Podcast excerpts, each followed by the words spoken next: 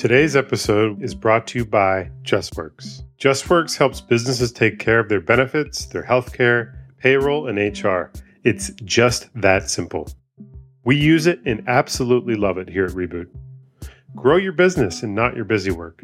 Get JustWorks.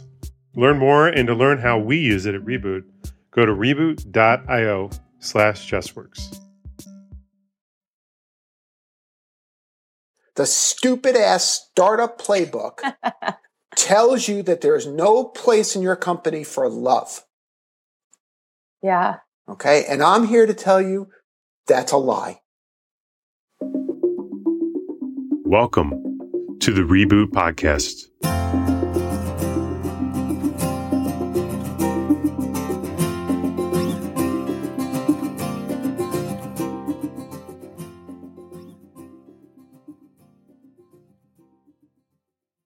From caring comes courage. Lao Tzu. I was kind of a nerd in high school. Okay, I was a nerd in high school. And there were a lot of reasons you could have called me a nerd, but a big one was my love for the stock market. Thanks to a small inheritance from a great aunt, trusting parents, an old Sky Pager, and a booming internet tech stock bubble, I was actively trading stocks while in high school. My friends used to tease me for checking the NASDAQ and the Dow, sneaking looks during class on the pager, and calling my broker at lunch to buy into whatever was hot at the time. Maybe it was Yahoo or Cisco, or maybe Juniper Networks. But hey, I was good. Very lucky. Uh, probably just lucky, but it worked for me. So much so that I often heard from friends and even random kids at school that I was going to crush it that I was going to figure it out and be very successful at a young age. And that felt really good at the time, but it also carried a weight. And with each passing year that I didn't crush it, every word of support, every vote of confidence became a burden of disappointment. By the time I was 28, the comments no longer perked me up, but instead amplified and supported the voice of doubt. I remember feeling like a fraud feeling like I let all those people down. Frankly, people I don't even talk to or see anymore. But their voice still echoed. They believed in me, and probably more than I believed in myself. Were they wrong? Or did I lie to them? Or did I just really screw it up? Their support from the past fueled my own disappointment today. It's really wonderful to have the support of so many, to have so many who believe in you. But there is another side to it the weight and fear of disappointing them. Our guest today, a podcast listener and entrepreneur, is Zoe Weintraub, founder of Opus for Work. Zoe and Jerry discuss both the beauty and burden of external expectations and ultimately find that when you follow the emotion and vulnerability associated with them, they expose your superpower hiding in plain sight.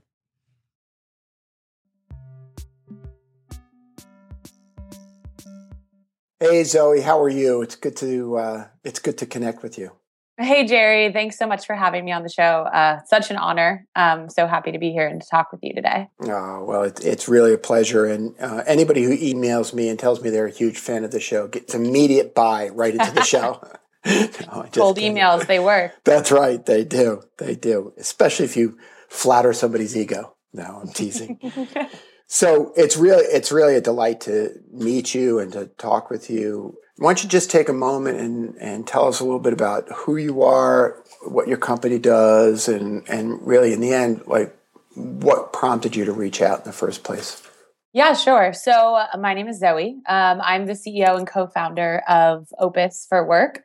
And uh, we're basically a company pursuing um, the idea of empowering people to work when they want um, and to work flexibly. Um, so we believe that you know people are seeking a new way to work, and that's fundamentally changing. So we want to be the place that someone can go to educate themselves about flexible work opportunities, find those jobs, and then manage.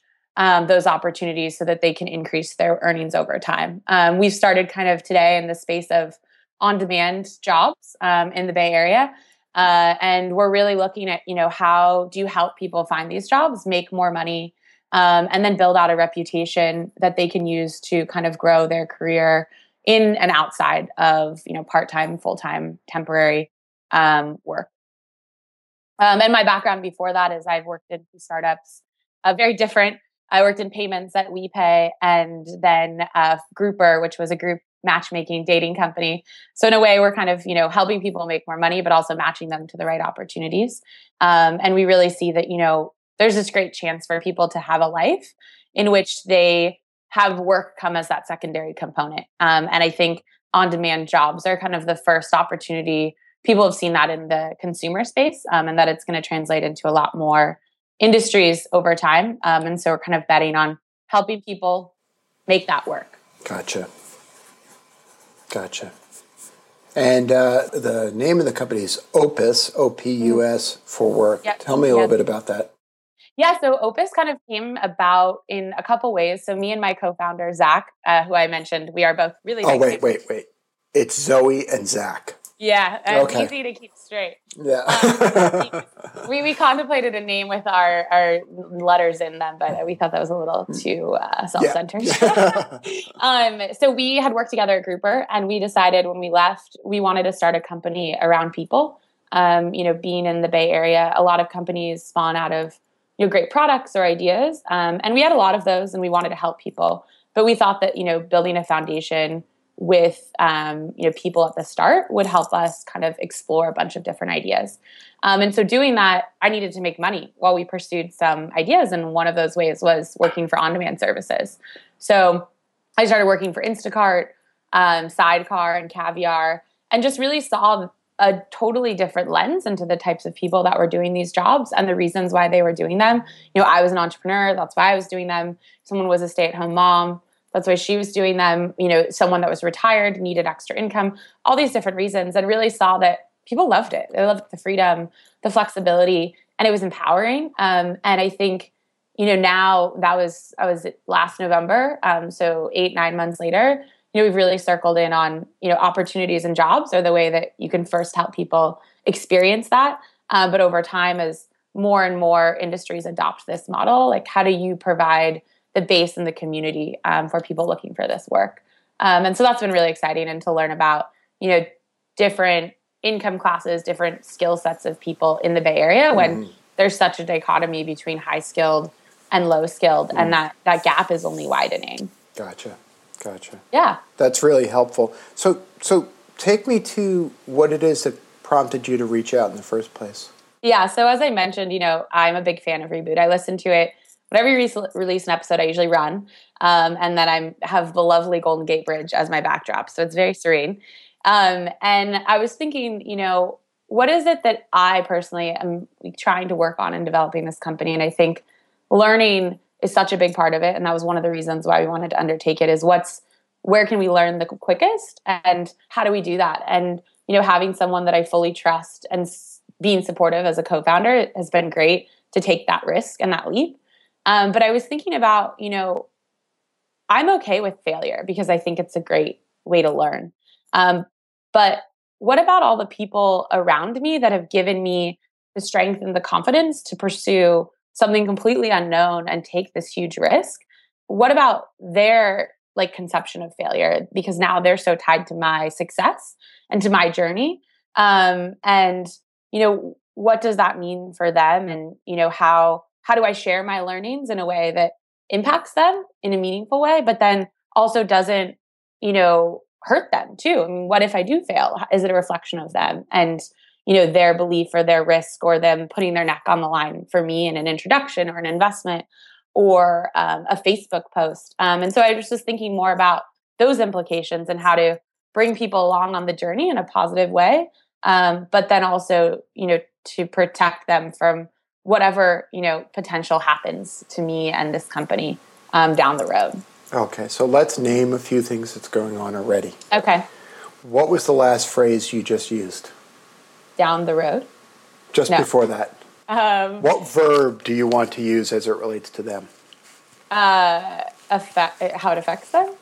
I'm, this is so funny. You, I, I can't. I, know, I can't go back. I know all the all the listeners are hearing it. You want to protect them. Oh, yes. Okay. Oh, yes. Yeah. Tell me about wanting to protect them. Um, you know, I think the protection is that um Yeah, so just slow down. Yeah. It just happened. Yeah. Your whole face shifted again. Yeah. What does protecting them mean? From what? Um, yeah, now you're feeling it. I don't know. I think failure or lack of meeting my potential Mhm. or their ex- expectation for my potential, maybe. Yeah. I don't know. The answer's not here. No. You, and and you did this wonderful thing with your eyes. You just shifted your eyes up and to the right Mhm. because that's where the answer is. The answer is actually inside of you. Mm. So, what is it that you think you're supposed to protect them from? Hmm. How would it feel if they if the company failed? How do you imagine they would feel? Um, would they feel disappointed or let down? I don't know. You ask yourself that question. What do you think they're going to feel? I guess I don't know if I'm going to go around it, but I think it's when you when you when you put yourself behind someone and you support someone and you you know you attach your name to them, then it's part of their identity, and so protecting them from a part of their identity that they've entrusted me with, Yeah. um, Yeah. and then that fear that they've entrusted me with that, and then what happens if something happens to it? Yeah, yeah. So, can you name the feelings that you're feeling right now as you say all that? Because your lip is quivering. I think like uncertainty. Like I can't give them any certainty about that part of themselves that they've shared with me or that they've um The trust that they placed in you. yeah, exactly. The trust. Yeah. So, notice what that does for Zoe as the person. Yeah. Zoe's okay with failure. Yeah. Zach is okay with failure. Because Zoe and Zach, they're good, Yeah. right? Right. And I wish that our listeners could see the smile on your face when I say Zoe and Zach are good. Because you feel that. Yeah. Yeah. But no, there's do. but there's a whole nother layer here, which is there's a whole group of people putting their lives to the side, their ability to earn a reasonable living. Maybe even they have to take a job at Instacart Mm-hmm. in order to keep the job at Opus. Mm-hmm. And what if you and Zach fail the people who place their trust inside of you? Yeah. I mean, I think that's, that's it. a big piece. That's I think I was I was thinking about it in like this scale or this spectrum of um of that trust that's been put in us and in me. And in one side there's, you know, there's family and there's friends and there's, you know, there's angel investors and then there's eventually VCs and then hopefully there's eventually paying customers. Um, but then there's, you know, Those there's the way that they share that, but then Yeah. there's really the people, the The people that people. yeah. and, I- and I think being so like emotionally linked to them Yes. uh, makes it harder too. Yes, it does. Because now we're going to go out on a limb here, all right? Okay. And I really appreciate your bravery here. And I'm going to say something out loud. Okay. People who have been fans of the show for a long time, people who have seen me do this work, understand one thing and mm. one thing only. What I ask clients and people that I encounter to do is to authentically step into their fullness of themselves, including the soft, tender spots, because that's where our strength as leaders lies. Mm-hmm. Yeah. Okay. So, in the past, have you ever been disappointed by someone that you place trust in? A boss, a friend, a parent, all of the above, none of the Yeah. above? Yeah. I think all of the above. all of the above. Yeah. Right. And how does that feel inside? Or how did it feel when that trust was either broken or that you had that sense of disappointment and letdown? You know, I think you feel. I think initially I feel you feel dumb or You feel, taken advantage of, perhaps You feel taken advantage Mm, of, and you feel disillusioned. Um, I think is the after effect. Right. You know, um, that like, you what an idiot I am. yeah, like you couldn't see that, or you couldn't see what was right in front of you, or you had those doubts and you didn't listen to them. Right. and and then it's it's then rebuilding either that place for that person if you forgive and move forward or it's refilling that with something else and that that sense of you know part of you is emptier because you would put trust in someone or you would let that someone be a part of you and your own identity okay so it's a deep deep wound mm-hmm. that happens existentially we start to question our own worth what the yeah. hell's wrong with me that i could trust this person or even yeah. worse I saw all the signs and I blew right past them. Mm-hmm. I still trusted this person. Yeah. Right. We start to really un- undermine our own sense of self when that placed trust turns out to have been a, dis- a source of disappointment. Because we don't actually know fully if it was misplaced.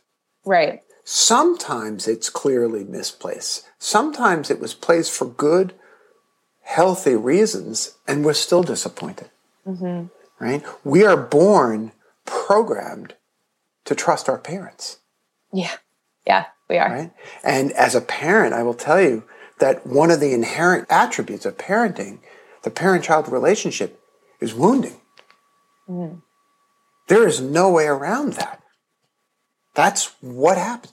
When we place love and we act in love in our relationship, we are signing up to pain and disappointment. Yeah. Because that's implicit in the relationship. Yeah. So it may not even have been an example of our being naive or uh, foolish. It may be simply a consequence of relationship.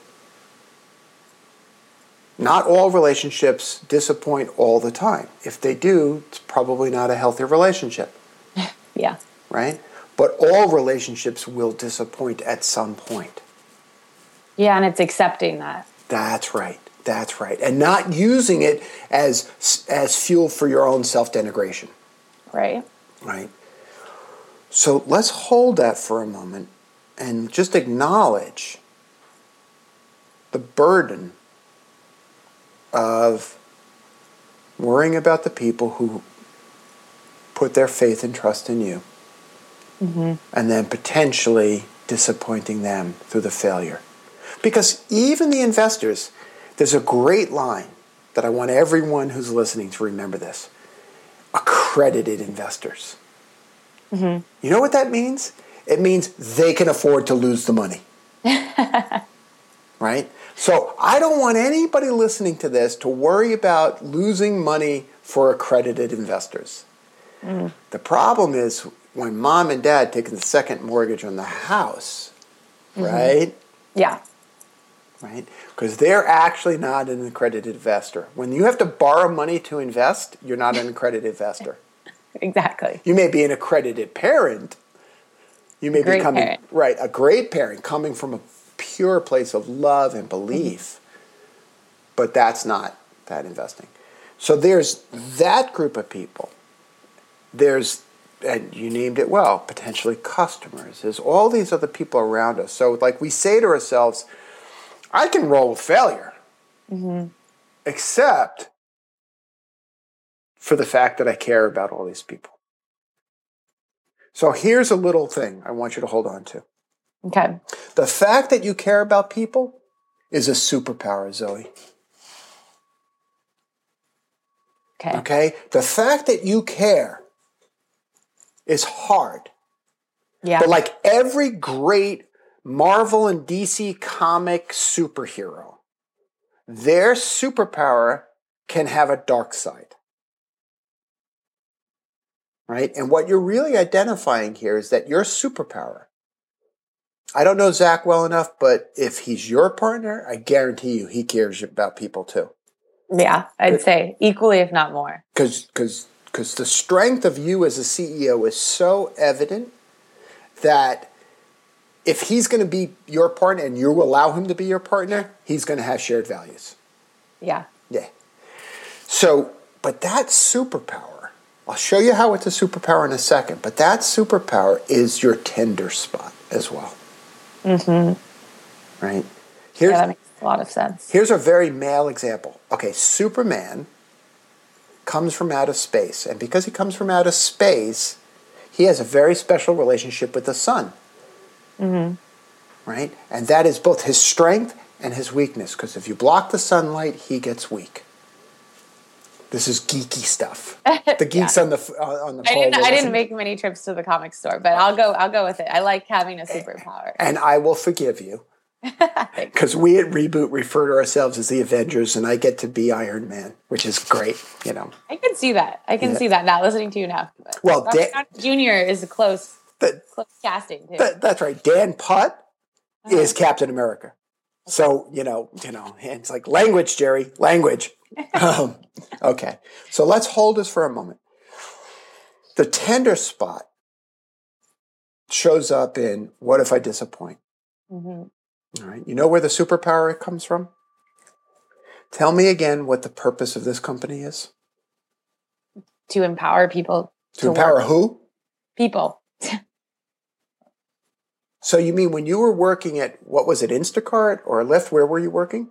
Well, I was working for a few of those Instacart, Sidecar, And re- and remember the the the the uh, stay at home mom who was working there, right? hmm Remember the retiree? Yeah, Yeah. I remember all of them by name. Now you can make me cry, girl. That's your superpower. yeah, You Yeah. remember all of them by name, it's scary to think of the day when I won't, which I hope doesn't happen. right? You can always hold them in your heart, even if you can't Yeah. remember all the specifics. What do you remember about them? You remember? I remember. You know why they like what they're doing, Uh-huh. um, but why it's so much better for them outside of work. So you know, someone that has eight more hours a day, or eight more hours a week with their kids, or that can take care of their parents that are aging, Yeah. or you know, a veteran that can't get back into the line of work because they've been out of it for you know X number of years, um, or people that have a smartphone and don't realize all that's capable, like all that's at their fingertips, and you just have to, you know, show them how to download an app or why is it why is it so important, Zoe, for you? Why is it so important for them to have a better life or for their children to have a better life? Um. Ooh, Yeah. I think it's important because I think I've always been someone that feels like you can educate people to empower them. And I feel as though I possess a lot of knowledge about this space and the potential and how this helps people. And so I want to empower them with this knowledge so that they can they can make their own decisions about their life. Whereas, you know, I think most people make decisions about their life based on their jobs, not Right. the other way around. Yes. And and you said something that was quite revealing. You said it's always been important to me. Hmm. That always tells me a lot. yeah. It Yeah. tells me about your childhood. Yeah. Yeah. And it tells me about going to school. And it tells me what kind of friend you've been. And it tells me what kind of daughter you are. And it tells me what kind of sister you might be. And it mm. tells me what kind of cousin. That the care for the empowerment of other people, yeah, is a major motivation. Yeah. Right. And it's part of what defines who you are as a person. Yeah, absolutely. And this, my friend, is your superpower. Wow, that's a tough one. What's tough about it? well, just that, you know, you're linked to so many other people's empowerment, and that's what empowers me. Mm-hmm. But you feel all of that. Yes. What's the alternative to feeling all of that? I don't think there is one. Right. You know, to me, the word that pops in my head, it's, it's a kind of death. Oh, yeah. right? For someone like you, and I'm just beginning to get to know you, but to, for someone like you, feeling that connected, feeling that powerfully connected to other human beings is like Superman needing to be in the sunlight, Yeah. right? No, absolutely. Right? And so now I'm going to go on a limb here. You are living in the belly of the beast in the tech community. Yeah. Okay? And you, you are daily bombarded with messages that say focus on the intellect, focus on the business case, right? Yep. You know the messages you get. The stupid ass startup playbook tells you that there's no place in your company for love. Yeah. Okay? And I'm here to tell you that's a lie. In fact, I'm here to tell you that anybody who doesn't think that Steve Jobs loved certain aspects of the products is denying the reality of his genius. He is a very complicated character. And I like focusing on Steve because Steve is this bizarre, polarizing icon. Yeah. Okay. But this is the part that you and probably Zach as well love. And this is what led you to create the company in the first place. Tell me again the name of the company. Opus. And what does Uh, opus mean? A composition of work. Not just a composition of work, your greatest composition of work. Yeah. Yeah. The aspiration that's implicit in the title of this company is to be, dare I say it, you and Zach and all of the team's greatest expression, greatest heart centered artistic expression, which is in helping empower people. yeah. How's that for a mission statement? That's a really good mission statement. I think we'll have to quote you on it. well, it's a good thing we're recording this because I can never remember what I said. Me neither. Imagine asking people to come work for that company. Oh, I can't wait. I've been we've been um, we've been talking to um, several engineers for kind of technical lead positions, and I I'm reminded uh, every time I have a conversation of not only why I started this company, but how exciting it is to be able to bring people into that mission and the potential to do that um, is is incredible. Now, imagine those people for a brief period of time work for Opus and then Opus fails. Will they feel pain? No, Well, I think they'll feel the loss. well, well, money, yeah, the income, maybe, and they'll feel the loss of it not having worked. right? But you know, we just finished up our most recent boot camp, an alumni boot camp, and someone said, "Now I get viscerally what does it mean when I hear the line, better to have loved and lost than never to have loved before."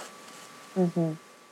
Better to have experienced a work environment that strives to empower people to empower people Yeah, than to work for yet another company whose main mission is to optimize hours in order to create profitability.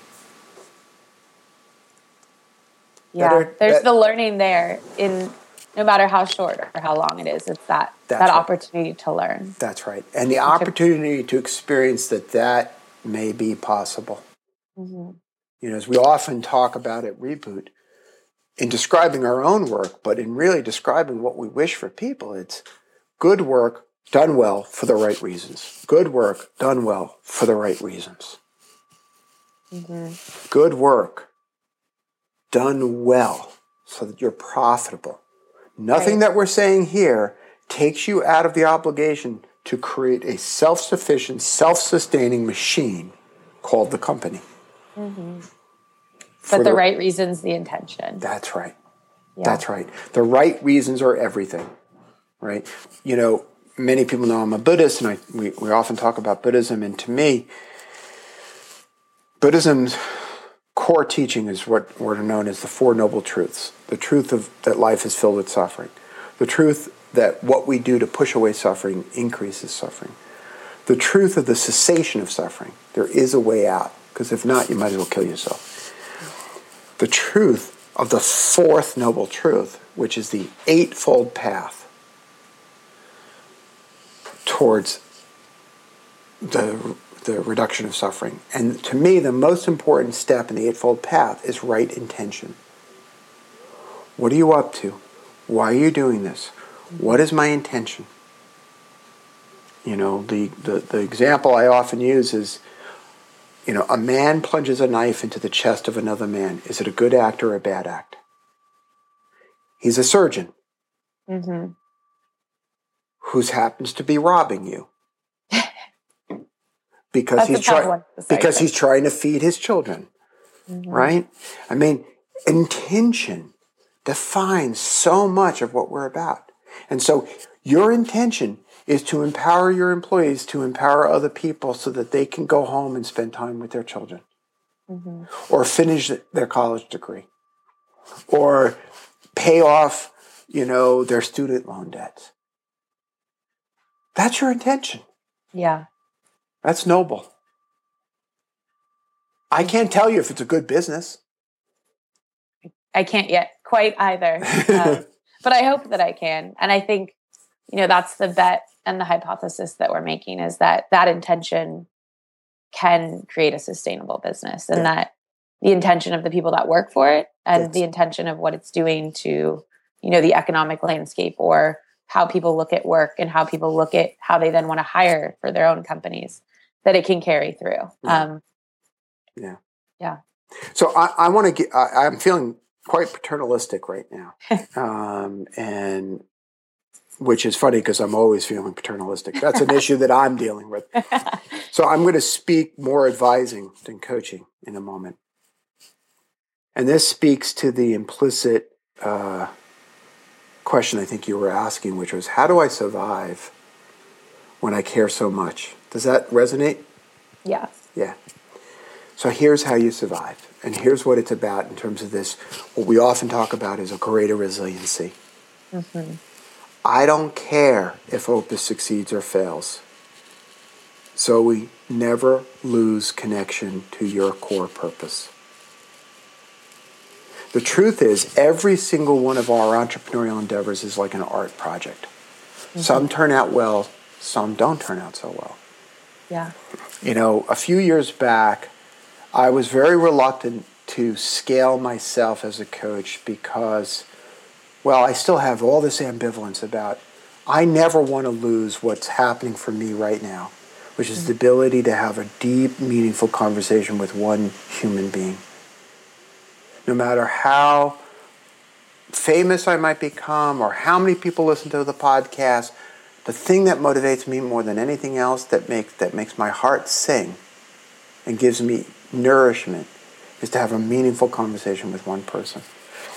So in that ambivalence, I drafted a bunch of people, including Dan Putt, to launch this business called Cojourneo.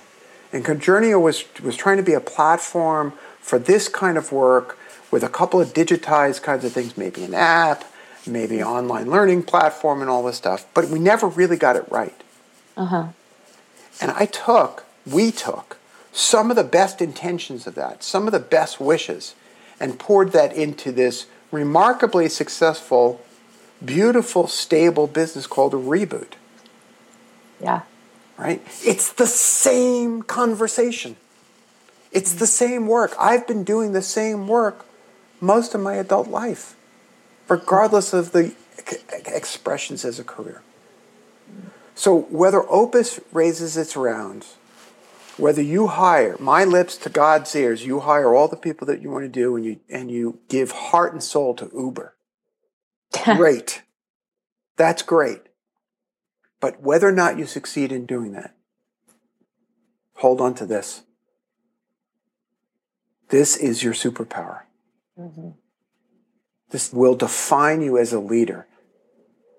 Right? And we will know it because people will give up safety and security to belong to the company that you create. Thank you.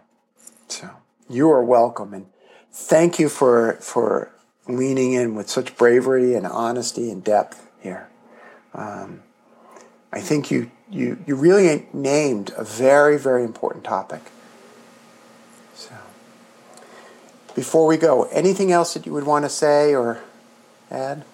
Um, you know, I think that that you've helped show how important vulnerability is in all aspects of starting a company, not just through your podcast, but even just speaking with you today. And I think, you know, as someone that does want to empower people and help people, and I'm connected to that, um, vulnerability is a way in which you can always do that, but you can sometimes place it in different buckets. Yes. And I think self vulnerability and, you know, figuring out how to improve upon what you're feeling and, you know, dig into that is something that, you know, I sometimes push to the side in hopes of connecting more with with users or mm. with friends or with family. Um, but they're they're one and the same, and so I appreciate you digging into that. Today. Well, well, thank you for that. What what I would add to that is, for me, the goal isn't necessarily vulnerability.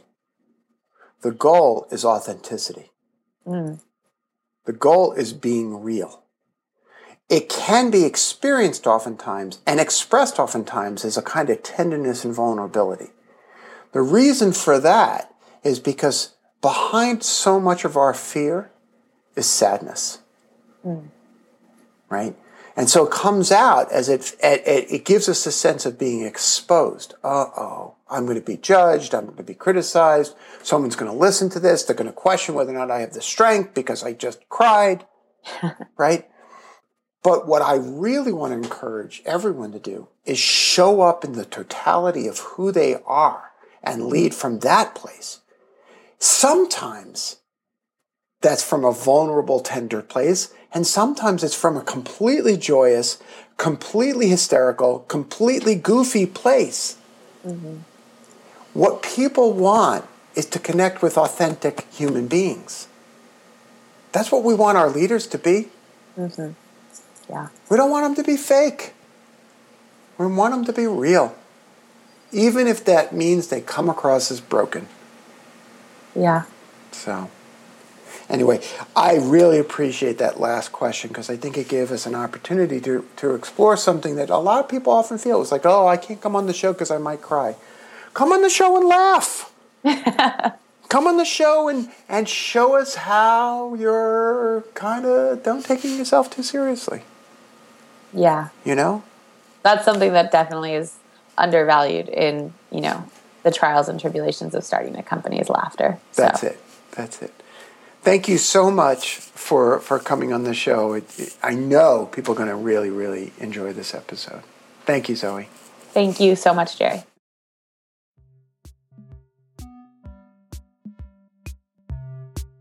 Meet the co founders of AdCade.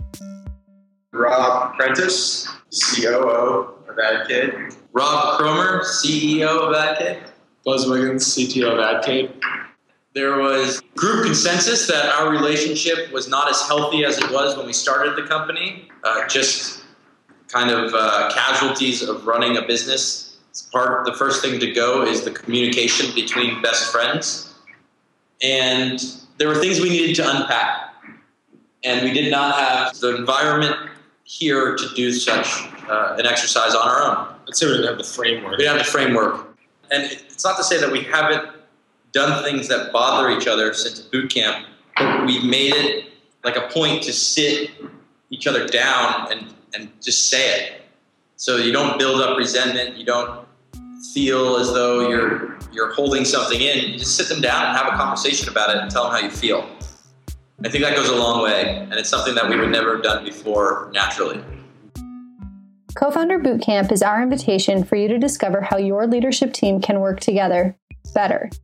Join us this March 2nd through the 6th. Learn more at reboot.io slash co founders.